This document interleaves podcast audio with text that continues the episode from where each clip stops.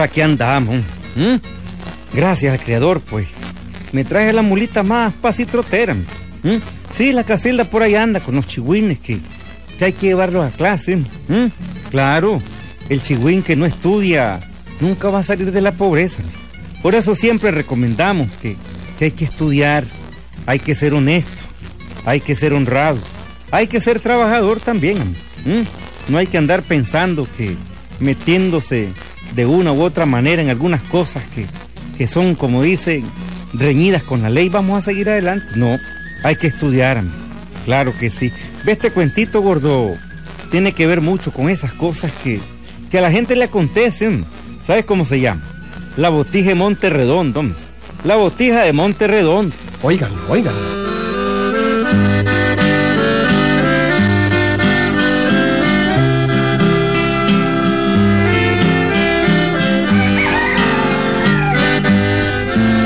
En cierto pueblo sucedió esta historia. No digo ni el nombre del pueblo, ni uso los nombres verdaderos de los protagonistas, pero es auténtico el cuento. Él palabreaba mi tata y mi tata no mentía nunca. No. Bueno, había en aquel pueblo un río muy hermoso y una zacatera a la orilla del río. A la zacatera le decían Monterredondo y una poza que había en el río frente a la zacatera le decían la poza de Monterredondo. Resultó pues que por aquellos días empezó a circular el rumor de que Auténtico, Juan. Dicen que en la mera pasada de Monterredondo asustaron anoche a Julio. Hoy amaneció enfermo y con un gran calenturón. Que, que lo asustaron. ¿sí? Así es. Eh, si el otro día hasta el propio padrecito lo asustaron. ¿Será, hombre? Sí, tuvo que ir al día siguiente a regar con agua bendita. Lo asustaron. Dice que sale el alma en pena de Tiburcio Sotomayor. Tiburcio Sotomayor. Sí, Don Tiburcio. ese. El que tenía plata hasta para tirar para arriba. El viejo miserable, aquel El que... mismito, el mismito. Con seguridad, digo yo. Dejó algún entierro ahí cerquita de la poza. Mm, hombre, me estás dando una buena idea sin querer vos. ¿De qué, vos, ah? ¿De qué? Mira, el sirviente Tiburcio Sotomayor me dijo un día que el viejo, que era el dueño de la, de la zacatera esa, Ajá. abrió un gran hoyo ahí y nunca hizo ningún pozo, no. No hizo, no, no hizo pozo. No me diga. Eso quiere decir que el hoyo lo usó para guardar reales. Y esa es una botija, oye. Mm, Seguro que es una botija, hombre. ¿Será, Juan? ¿Será?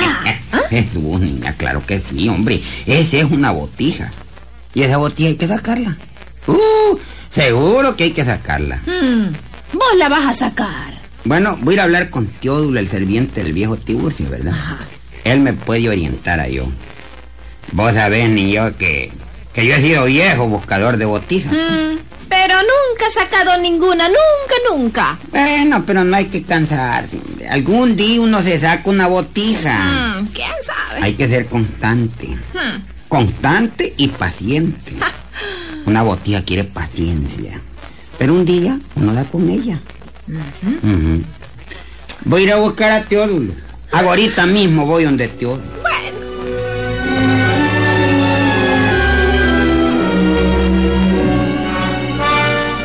Hombre, Juan, para serte sincero, sí. El viejo Tiburcio, mi patrón, estuvo abriendo un hoyo ahí y acá arriba cosas. eh. ¿Verdad? hombre? Sí. Para mí que es un entierro y que por eso ahora asusta. Y vos, Teodulo, sabés el lugar exhausto, pero exhaustito, ¿verdad? Del entierro. Pues eh, podríamos ir a determinarlo. Digamos, eh, pues, eh, mi hermano Siriaco podría ayudarnos. Entonces, hombre, pues no perdamos tiempo. Pues no perdamos. eh. Vamos los tres a investigar. Y si logramos sacar la botija, entonces la dividimos entre los tres. ¿Estamos claros? No, ¿estamos claros? Bueno, pues eh, yo creo que al sacarle los tres, pues eh, sería lo justo. Sería lo necesario, que fuéramos en tres partes iguales. Trato hecho. Está bueno, pues entonces, ¿te parece que vayamos a hacer un, digamos, ¿cómo es que le llaman ahora? Ah, un reconocimiento del lugar. ¿Mm? Así como, como a las 5 de la tarde. Las 5. Ujú. ¿Qué tenés que a las hacer? 5 no puedo. ¿Por qué, hermano? A las 5 y 5, sí. A las 5 y 5. No, mejor a las 5 y 6 porque a las 5 y 5 tampoco Ah, puedo. entonces a las 5 y 6. Va, pues. Perfecto. Correcto. Siriaco y yo te esperamos aquí a las 5 y 6 para que vayamos los tres juntos. Trato hecho.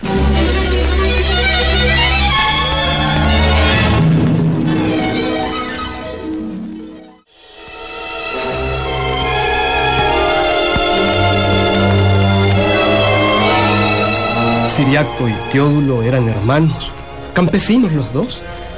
Juan era también fuereño, pero vivía en aquel pueblo. A las cinco de la tarde estaban en el lugar señalado. Estuvieron examinando la poza de Monterredondo, la zacatera, y descubrieron en el lugar donde, donde se venían eh, mirando huellas de que alguien había abierto un hoyo. Aquí está, jodido. Aquí está el hoyo. ¿Ah? Seguro, mira, seguro que escarbando aquí damos con la botija, jodido. Seguro, Juan. Pues claro, hombre. Y el patrón tenía monedotas eh, de oro de esas eh, de antes. ¿Vos las viste? Mmm, jodido. Bambalinas, eh, que les dicen bambalinas. Ajá. ¿Mm? Ujú. Sí, hombre, jodido. Guardaba los eh, reales eh, en sus rones. De eh. cuero, ¿verdad? Ujú. Bueno, hombre, pero yo les digo una cosa. Mm, Sí, sí, sí. ¿Para qué vamos a estar perdiendo más tiempo? ¿Por qué no sacamos de una vez esa botija, hombre? Mm, No, no, no, no, no, no. No ves que las botijas eh, hay que sacarlas eh, a las 12 de la noche. Esos son cuentos de camino, Teodulo, hombre. ¿Estás loco? No. Una botija se saca a cualquier hora, hombre. Bueno, pues eh, entonces eh, propongo una cosa. A ver, a ver, ¿cuál es? Entonces, hermano. Siriaco y yo nos eh, vamos a la casa a traer la barra, la pala y el pico. Vos eh, nos esperás aquí, Juan. Yo, yo, solito, ¿Y con aquí. quién más jodido? y, ahí, y, y si me sale disjunto. No arruines, Juan. ¿Querés, querés sacar una botella y le tenés miedo al muerto? No me arruiné. No, no, no, yo mío no le tengo, yo, no, no, no, Entonces, no, no. jodido. No, no, está bien, está bien. Vayan a traer las herramientas. Y como nos va a coger la noche, vamos a comer y te vamos a, a traer comida, Juan. ¿Estás claro? Entendido. Yo me quedo aquí esperando la comida. Vayan a traer las herramientas. Y hasta que, bueno, ya siente el olor de la botija, mano. Pero váyanse ligero, No, no, ya hombre, váyanse, hombre.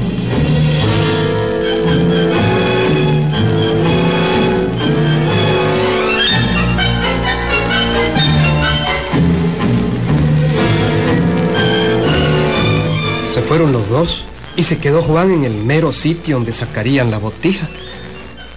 En la soledad de aquel paraje, su mente comenzó a funcionar y su ambición comenzó a perderlo. Sí, seguro que sacamos esta botija. Debe ser un zurrón llenito de reales. Pero la vaina es que, bueno, entre, entre tres nos tocaría una tercera parte cada uno. Hombre, jodido. Si yo sacara la botija yo solito, todos los reales serían para yo y no tendría que repartirlos entre tres.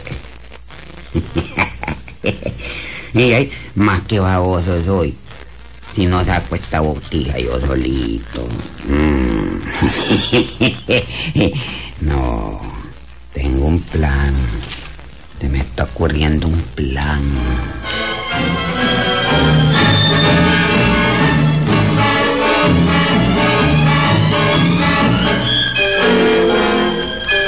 Los dos hermanos, Siriaco y Teodulo, fueron a su casa. Comieron, prepararon la barra, la pala, un balde para sacar tierra, un pico. Envolvieron comida para Juan. Estuvieron un rato mirándose mutuamente como como complacidos de sacar la botija. Pero como dolidos por tener que dividirla entre tres, pudiéndola dividir solamente entre dos.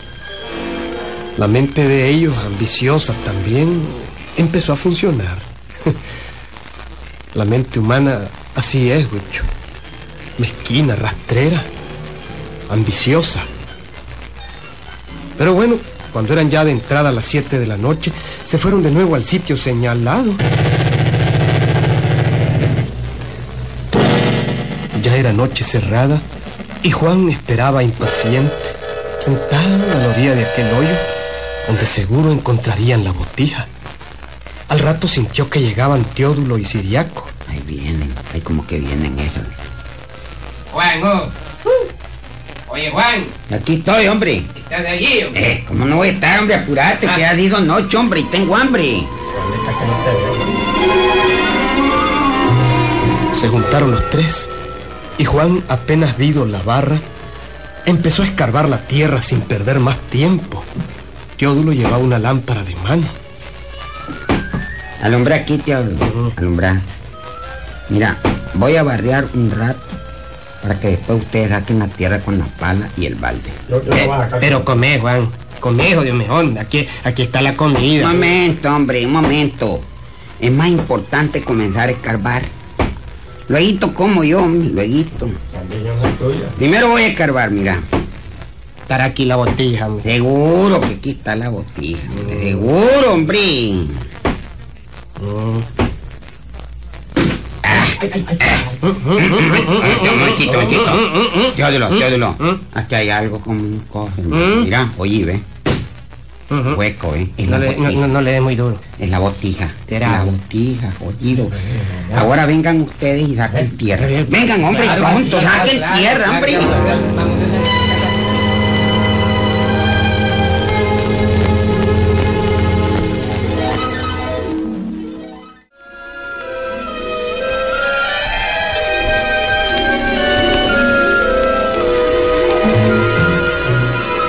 Como a la media vara habían sentido aquel golpe hueco que indicaba la presencia de la botija.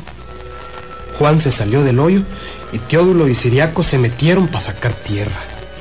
Uno de ellos con el pico y el otro con la pala estaban sacando tierra en el balde. Juan, Juan estaba arriba, con la barra en la mano. La ambición lo cegó y fue entonces cuando descargó aquel golpe seco. Les tiró la barra encima a los dos hermanos.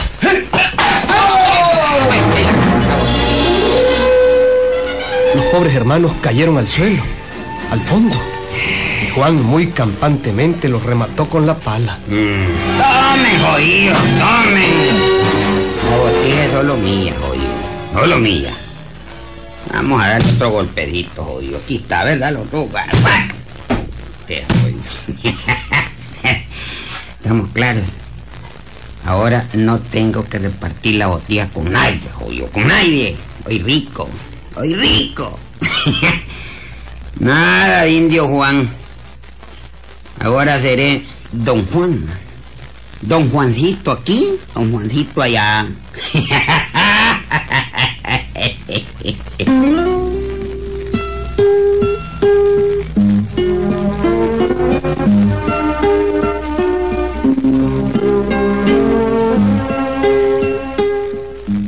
¿Hasta dónde puede llegar la ambición del dinero? Avaricia la de Juan. Con la mayor sangre fría mató a barrazos a los dos hermanos, pensando en tener para sí la botija. No habían testigos. Mm. Solo la noche negra de Monterredondo, la luna que empezaba a salir, el murmullo del río y seguramente el ojo supremo de Dios, viendo con dolor hasta dónde llegan las criaturas humanas en su afán desmedido de riqueza.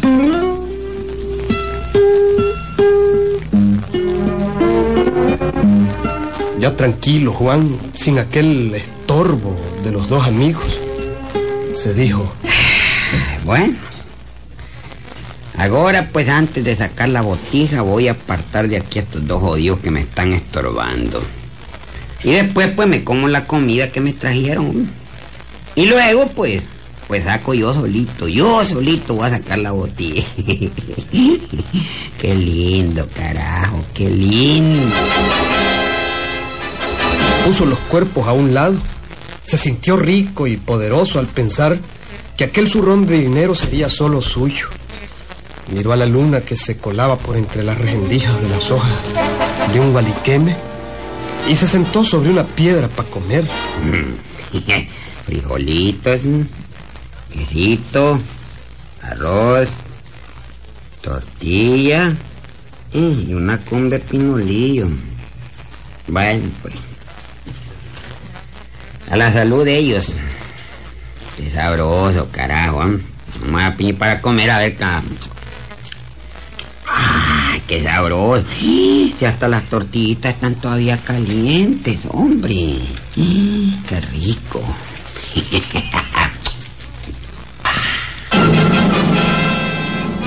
Había comido como cinco bocados, cuando de pronto sintió algo así como una puñalada en las tripas.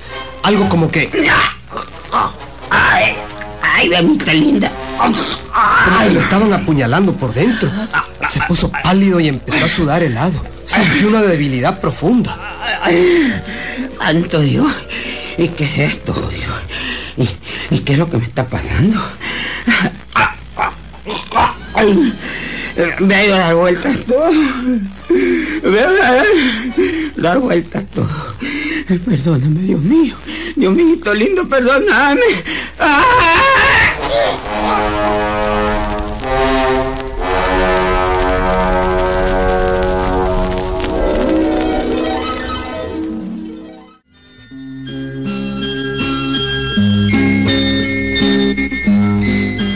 Día siguiente, la gente del pueblo encontró tres cadáveres en la zacatera de Monterredondo.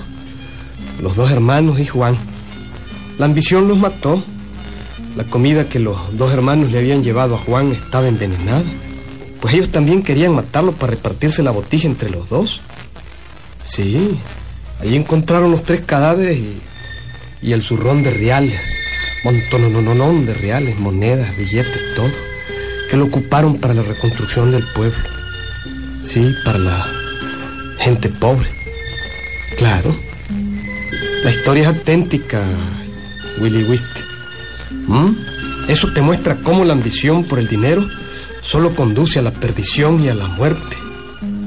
Aprendete esa lección, Willy Whisk. Vos sos muy como acaparador de repente. De pobrezas, porque solo pobrezas tenés. ¡Ahí nos vemos, muchachos!